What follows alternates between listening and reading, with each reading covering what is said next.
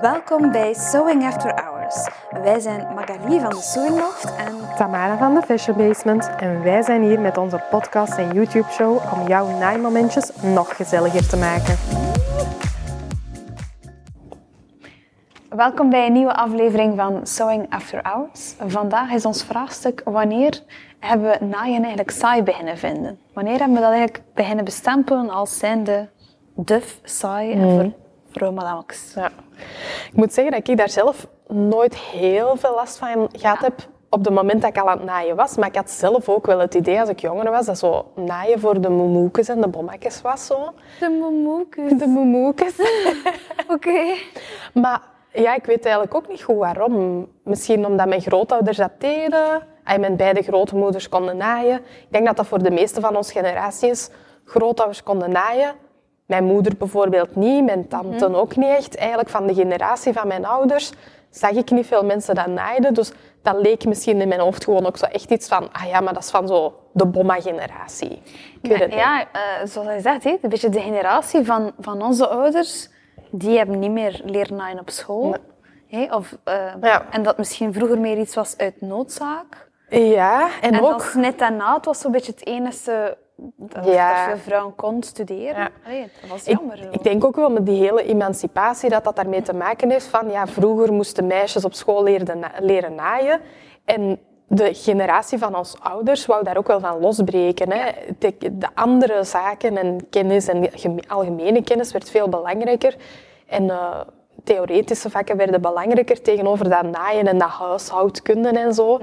En dat daardoor misschien de generatie van onze ouders ook wel iets heeft van dat is niet meer voor ons, want dat is echt zo meisjesachtig en wij willen geëmancipeerde sterke vrouwen zijn, dus wij gaan niet meer naaien. Wat dan natuurlijk jammer is, maar ik vind het ook moeilijk om te zeggen, want ja, je moet toch je plan kunnen trekken. Ja, maar geldt dat dan niet voor mannen ook? Zo, Ja, ja, ja, ja, dat heb ik wel heel sterk. En moet, moet ook niet ons plan als vrouw kunnen trekken met de elektriciteit. En, Ja, ja, ja, ja inderdaad. zelfs. Ja, absoluut.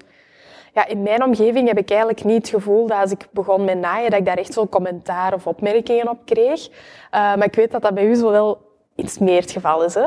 Ja, bij, bij ons was het echt zo van vrienden en familie die zeiden, Allee, waarom, waarom ga je dat nu beginnen doen? Je had toch geen kleren, maar dat ga je toch helemaal niet doen? En heel eerlijk, zelfs mijn eigen insteek was zo, hè, van ah, mijn plan trekken, mijn broek doen, dat kunnen inkorten, een keer eens kunnen herstellen, misschien een keer een gordijntje of zo, maar ik ga zeker geen kleren maken. Dus ja, ook bij mij was eigenlijk dat narratief eigenlijk op die manier. En wanneer is dat dan gekomen dat je het idee had van, ja, ik vind dat wel leuk en dat ook je omgeving zo zegt van, hé, hey, dat is eigenlijk wel tof dat die er kleren maakt.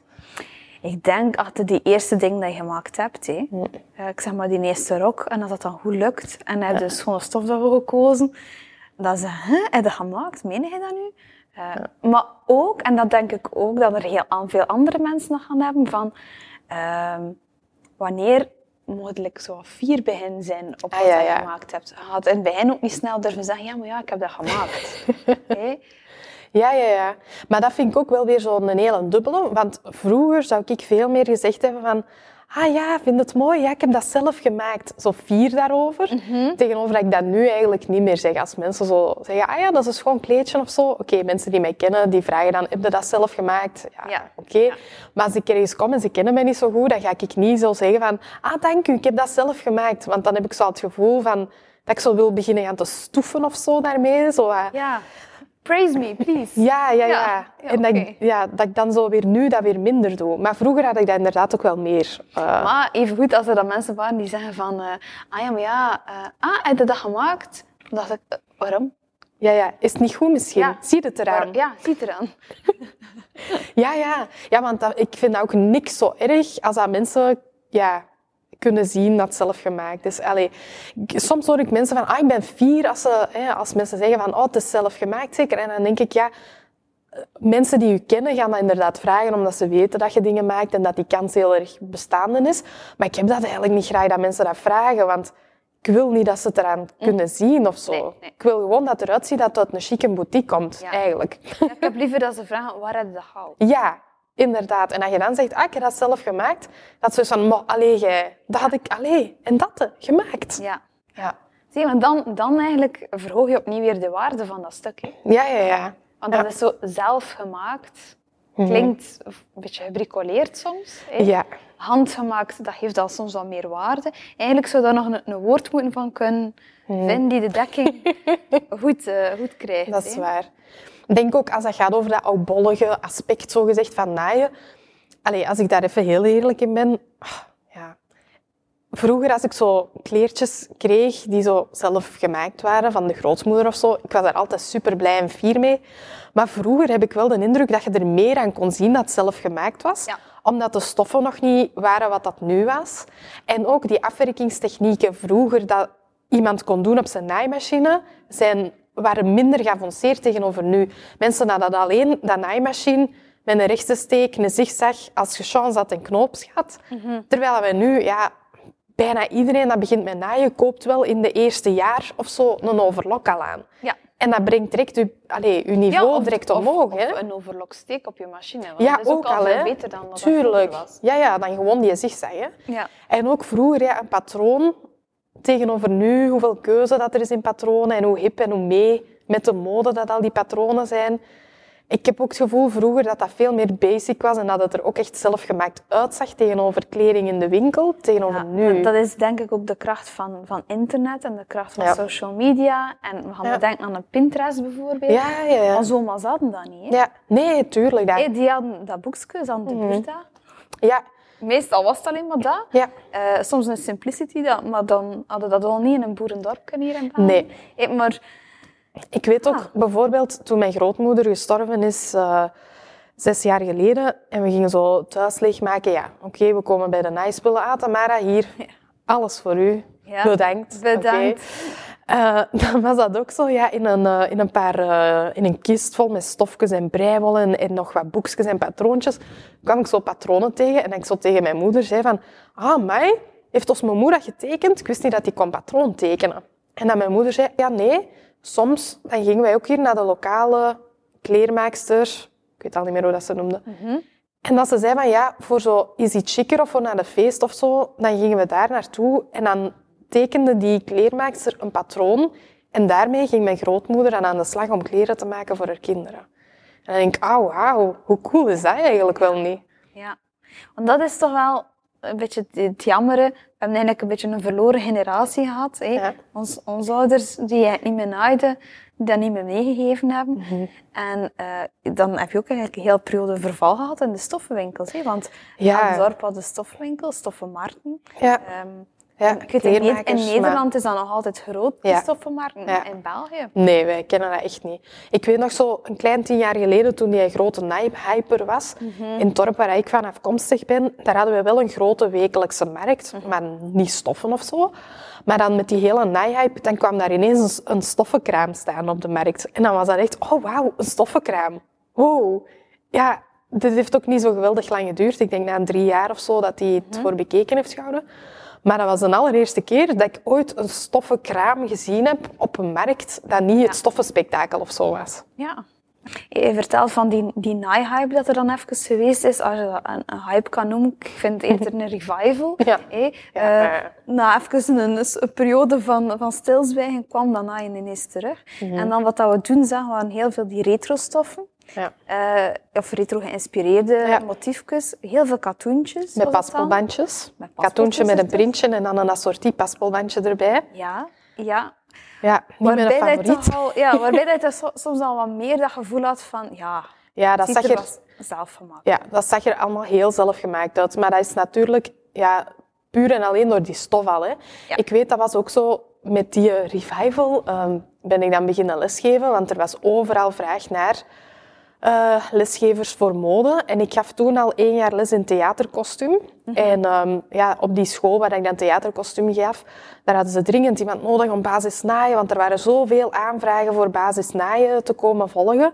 En ik zeg, ja, oké, dat is goed, ik ga dat proberen. Maar op dat moment had ik eigenlijk geen idee van, van waar dat, dat kwam eigenlijk, die hele hype en revival. Ehm, ik denk nu dat we dat wel kunnen zeggen, dat dat eigenlijk bijna eigenhandig gecreëerd is door Madame Zaza in het boek Allemaal Rokjes, haar een blog en dan dat boek dat daarbij hoort. Ja, ja, ja. ja, ja. Want dat was echt, denk ik, wel hetgeen waar dat iedereen op gevlogen is. Hoe dikwijls dat dat toen ook in de klas gepasseerd is, dat was echt, ik kan dat niet meer tellen. Op den duur, echt waar, ik heb op een gegeven moment na twee, drie jaar gezegd tegen een collega, als ik nu nog één katoentje met een printje en een assortie paspelbandje zie, dan ga ik het echt uit het raam gooien. ik was dat zo beu gezien. Maar ja, dat is natuurlijk ook persoonlijke smaak voor een stukje. En ook gewoon, ik was echt zo beu gezien na vier avonden in de week, eh, elke dag dat te moeten zien passeren, maar oké. Ehm, Al, alhoewel dat ik wel Ja. vind dat er een verschil is tussen een gewoon katoen of bijvoorbeeld zo meer een quilt katoen hebt die wat ja, iets meer body heeft, dan kan dat wel mooi zijn. Bijvoorbeeld voor een Ja. feestjurk voor een kindje. Maar in ja. het algemeen een geweven katoen Ja. voor een dame, behalve een blouse. Maar dat nog eigenlijk niet, want katoen op zich, 100% katoen, hè, bijvoorbeeld gemerceriseerd katoen of het een of het ander, dat is ook nog iets anders. Dat is een schoon katoenen stof waar dat in confectie ook kleding mee gemaakt wordt. Ja. Maar die katoen waar dat we over spreken, in toen die grote hype dat er was, dat was echt zo stijve, platte katoen. Daar zat geen leven in. Kleur ging er ook direct vanaf. Die printjes die bleven totaal niet mooi. En dat was gewoon zo'n katoen, zoals dat we dat nu ook nog wel zien, maar minder. Ehm, daar kun je even gewoon geen kleding Voor over even maken. onderbreken, gemerceriseerd katoen, voor degenen die niet zo onderlegd Ah, ja. zijn. Wat de... Ehm, die katoenen vezel die wordt eigenlijk op ehm, cellulair niveau opgeblazen, waardoor dat die bol komt te staan, die katoenen vezel, en dat die niet zo ingedeukt is.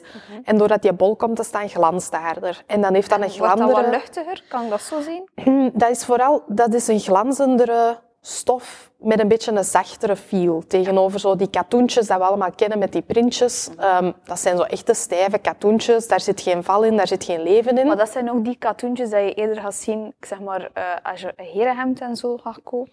Ja, ja. Of Oh, meer naar feestkleding, dat soms kom je dat ook tegen, of niet? ja, maar dat zijn altijd zo de betere kwaliteiten. Op dat moment was dat ook een grote... Eigenlijk was dat een beetje de opkomst met die nieuwe naaihype. Maar ook al de webshops die toen begonnen zijn. Dat is toen als paddenstoelen uit de grond geschoten. Ehm, en er waren toen een nieuw soort van stoffenwinkels dat wij ook ineens zagen opkomen. Want daarvoor ging ik naar stoffenwinkels, maar dat, winkels, dat waren winkels die al lang bestonden.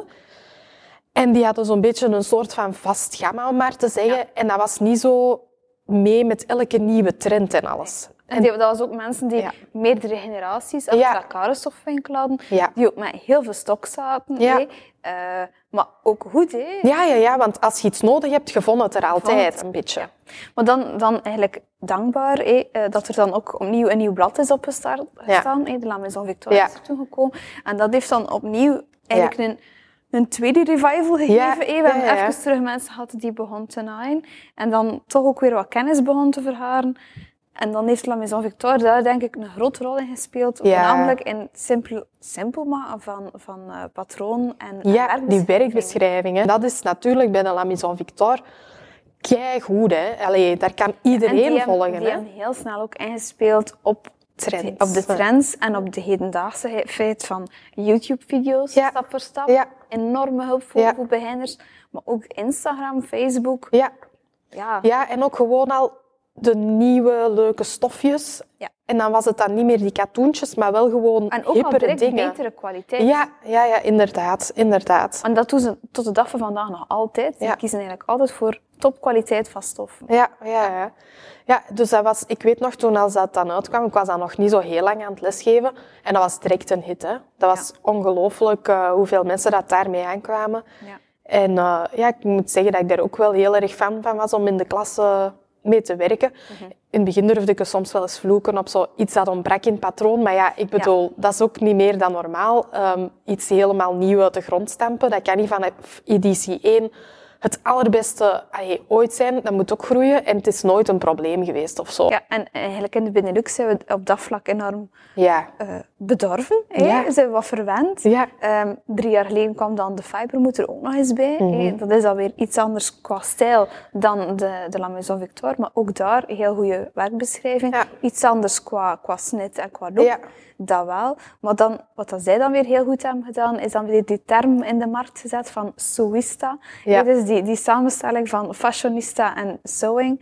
Dus... ehm, ik denk dat dat al heel veel gedaan heeft. Ja, dat maakt ook gewoon dat nu over het algemeen de meeste mensen wel iets kennen van, goh, niet per se iets kennen van naaien, maar wel iemand kent dat daarmee bezig is en dat dat niet zo meer iets is van, ah ja, de grootmoeder die de kleertjes voor de kleinkinderen maakt. Zo. Absoluut. Dat heeft daar zeker aan bijgedragen. Moest de La Maison Victoire niet gekomen zijn, dan denk ik dat dat toch meer blijven hangen was. Want er waren al wel zo, bijvoorbeeld Madame Zaza, die met haar, haar een blog enorm succes had. En daar waren nog bloggers die daar heel groot in aan het worden ja, zijn. Emma en Mona, dat is ook zoiets Ja. geweest. hè. Ja. Ja. en Stoffen der Verzelvers, dat was dat Ja. ook eigenlijk een hele... Ja. Nog altijd, Ja. ook die veel gebruikt wordt. Ja. Ondertussen heb je dan ook eh, I Love Sweaters, I Love Hoodies. Dat is dan ook een bepaalde serie Mhm. dat er is bijgekomen. Dus ja, al die mensen samen, die hebben er toch eigenlijk voor gezorgd Dat toch een beetje dat stof van Anna in de ja. geblazen. hè. Eh, zoals dat wel vaak. Ja. Ja. Ja, ja, ik moet zeggen, allee, ik, eh, ik had zelf vroeger zo wel een beetje die indruk, maar ik heb wel echt, denk ik, het geluk gehad dat ik daar zelf nooit niet zoveel commentaar of zo op gekregen heb. Eh, want dat is zo'n beetje aan mij voorbij gegaan. Ik deed gewoon mijn ding. ik vond dat wel leuk, maar ik, ik hoor dat wel vaak in de omgeving zo.